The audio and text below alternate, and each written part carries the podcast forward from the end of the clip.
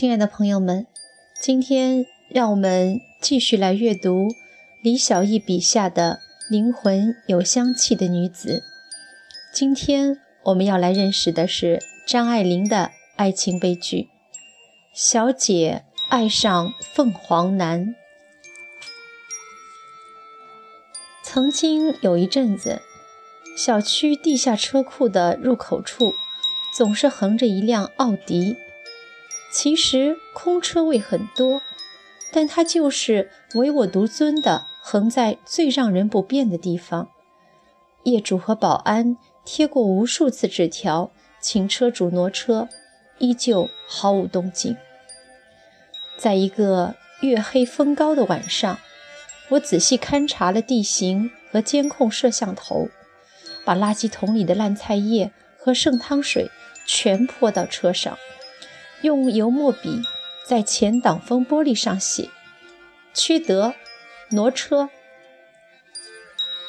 第二天一早，邻居们奔走相告，奥迪君喜得锃亮，规规矩矩地停在车位里，从此再没有出现在车库的入口，甚至热心的邻居。很快对奥迪君的传奇了如指掌。这个省会周边三县一郊的男子，原本在公司做销售，意外地获得老板女儿的青睐，成为老板的女婿之后，人生立即翻牌。那辆座驾便是岳父的礼物。果然，凤凰男逆袭的穷凶极恶在于。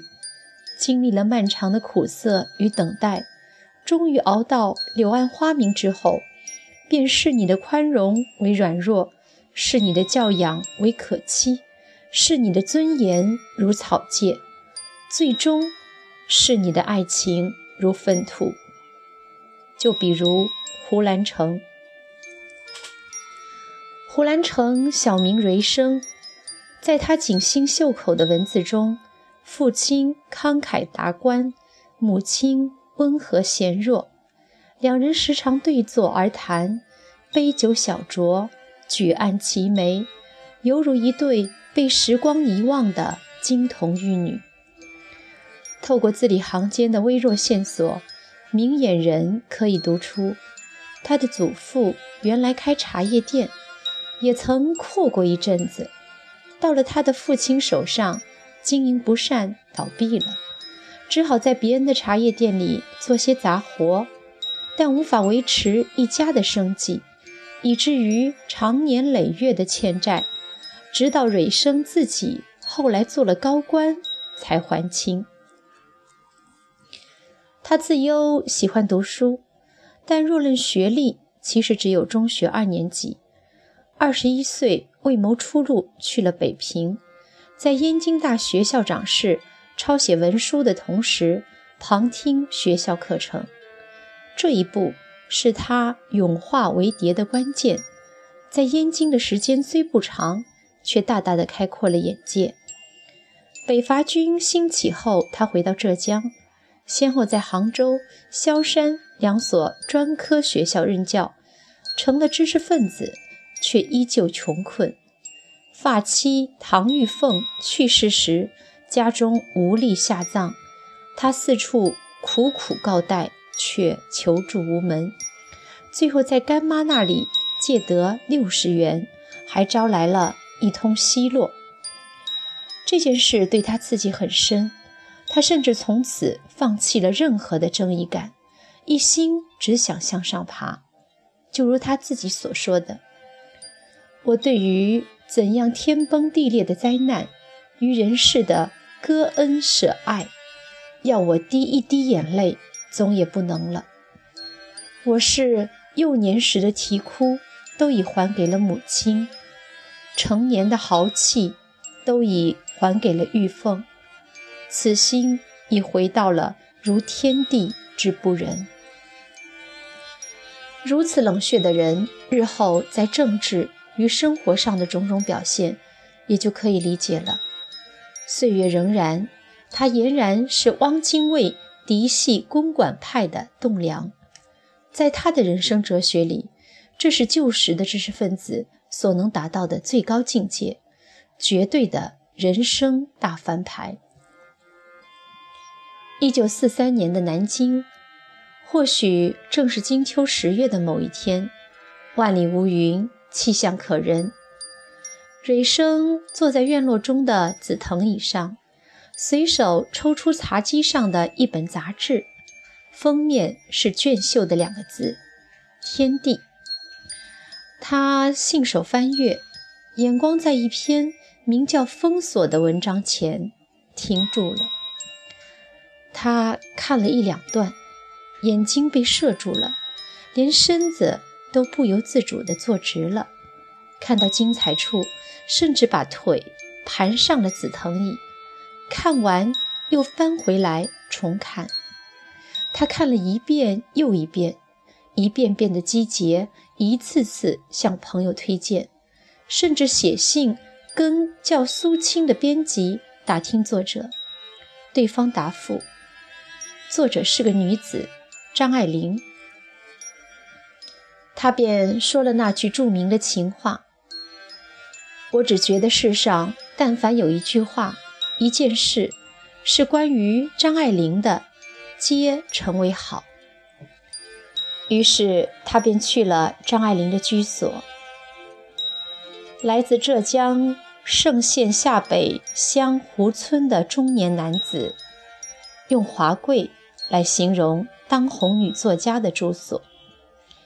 居所由张爱玲的母亲亲手布置，充满了摩登、明艳而妩媚的色调，真正的贵族品味，早已超越了遍地古董、满墙名画、炫耀性消费的浅薄粗鄙。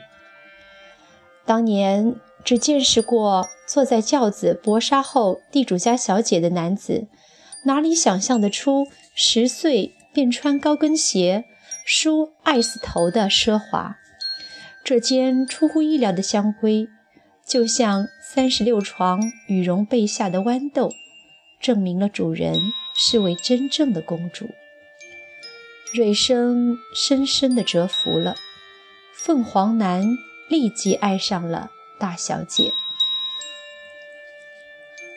好出生的姑娘们记牢了，凤凰男最爱招惹的，就是涉世不深、自命不凡、家世优越的女子，而且一招惹一个准。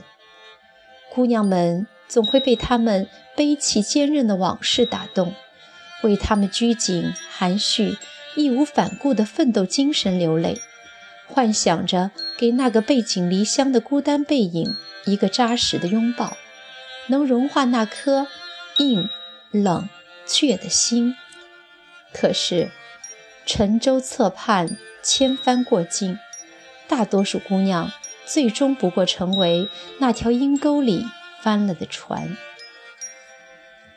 就像胡兰成，一直以名士风流自居，见过的女人太多，随处留的情也烂。但是张爱玲这样一个。旁人不可比拟的女子，他没见过。她的气质从内在溢出来，摄人的紧。对于他这个从乡间底层挣扎上来的男子，他身上的贵族气就是最大的吸引力和奢侈品。被高贵孤绝的才女死心塌地地爱着，该是人生多大的胜利呀！所以。他虽然没有一下子就喜欢上她，也不认为她有什么美，但他知道这个女子的可贵，就像一个明明喜欢明清粉彩的古董贩子，突然见到了一盏质着高傲的汉代宫灯，虽然不是真爱，但他知道那值钱。于是他调动起每一个脑细胞。编织情网，他与他谈诗论赋，欣赏他的才华横溢，赞美他的独到见解，把自己傲成一面镜子，照出他最光彩照人的笑靥。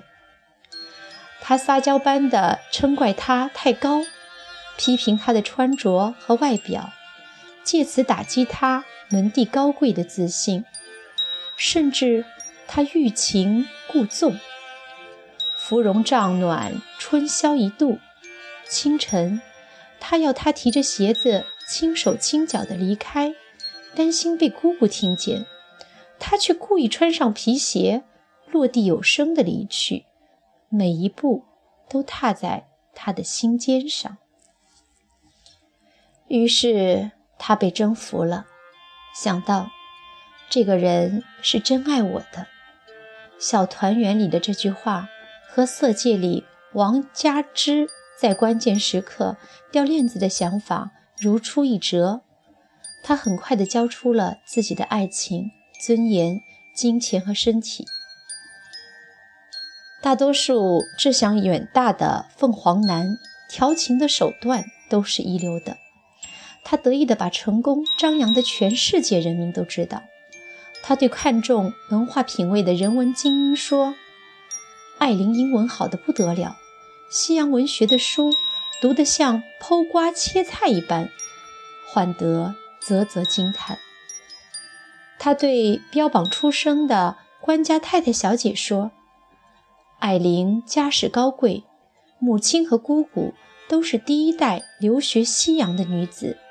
艾琳自己九岁即学钢琴，把那些太太小姐们嫉妒的。”胀肠子，甚至艾琳有张照片，珠光宝气的，她自己很不喜欢，他却拿给一位当军长的朋友看。凤凰男的胜利，绝对不能锦衣夜行。终于，他娶了她，只是仙姿盛大的张爱玲，压根儿。就拴不住胡兰成滥情的心。他不省心地勾搭上年轻的寡妇范秀梅，堂而皇之地用他的钱养护士小周，甚至范秀梅怀了孕，也找他伸手要打胎费。他一次次地拿出自己的钱，就像拿出自己的爱一样。终于，这场爱情。耗尽了他所有的热情与母性，他决定与他分手，不仅给了一大笔钱，还写下了一段无比感性的话：“我已经不喜欢你了，你是早已不喜欢我的了。这次的决心，我是经过一年半的长时间考虑的，彼为时以小及故。”不欲增加你的困难，你不要来寻找，寄或写信来，我亦是不看了的。玲珑剔透、冰雪聪明的女子，其实很明白，他这样的男人是绝不会真的寻她。他把滥情视为美德，在今生今世里洋洋得意地向每个爱过的女子示好。心里没有半点道德底线，那么他为什么会爱一个人渣那么久呢？难道爱情不是一场对手戏？在遇到合适的拍档之前，岂能轻易开始？不然就演成了一个人的独角戏，落寞、可笑又滑稽。这样堂皇的道理。心较比干多一窍的张小姐会不明了吗？只是她清楚，爱情是女人的全世界，却不过是男人的伎俩。与其说他爱她，不如说他爱着恋爱中的自己，以及自己在恋爱中的情绪：激烈、忧愁、甜蜜、颤抖、思念、纠结。一系列的情感，一个高度敏感和自恋的才女，不过是爱上了爱情本身，并为这爱情付出了一生的代价。如果没有这场恋爱，他无论怎样我行我素，都奈何不了外界。但是，一旦和汉奸胡兰成有了关联，他就必须接受舆论最严厉的评判。或者他在内心深处，对于一个从乡下来到大都市的有政治背景的男人，有种莫名的征服感和展示欲。这就是凤凰男的威力，就好像《红与黑》中的于连索黑尔，《红玫瑰与白玫瑰》中的童正宝，他们向来是养尊处优、未历沧桑的女子的天敌。他们的胸腔里回荡盘旋的，始终是光宗耀祖、妻妾成群的带着回音的呐喊。幼年的惨痛，往往让成年的他们更加的冷酷和世故。一个女子又怎能弥补当年一路攀爬而错失的风景呢？他们是有志青年吗？不，他们与有志青年只差一步，那一步便是心狠手辣、忘恩负义。凤凰男不是有志青年，有志青年的梦想在事业。凤凰男的期盼在婚姻，有志青年从来不巴望婚姻去实现人生的翻盘，而凤凰男却希望一个女人能改变自己的一生。女作家张爱玲游刃有余地应对男文人胡兰成，而大小姐张爱玲却拿凤凰男胡兰成毫无办法。在他的生长环境中。从来没有应对这种生物的经验，他懂得忍，却做不出狠和滚。他对夏志清软软地说：“胡兰成书中讲我的部分，禅家的奇怪，他也不至于老到这样。我要是回信，势必出恶声。他都已经忍成了内伤了，而他。”依旧得意洋洋地消费他的名气，一辈子他都下不了狠手，泼他一身烂菜叶子。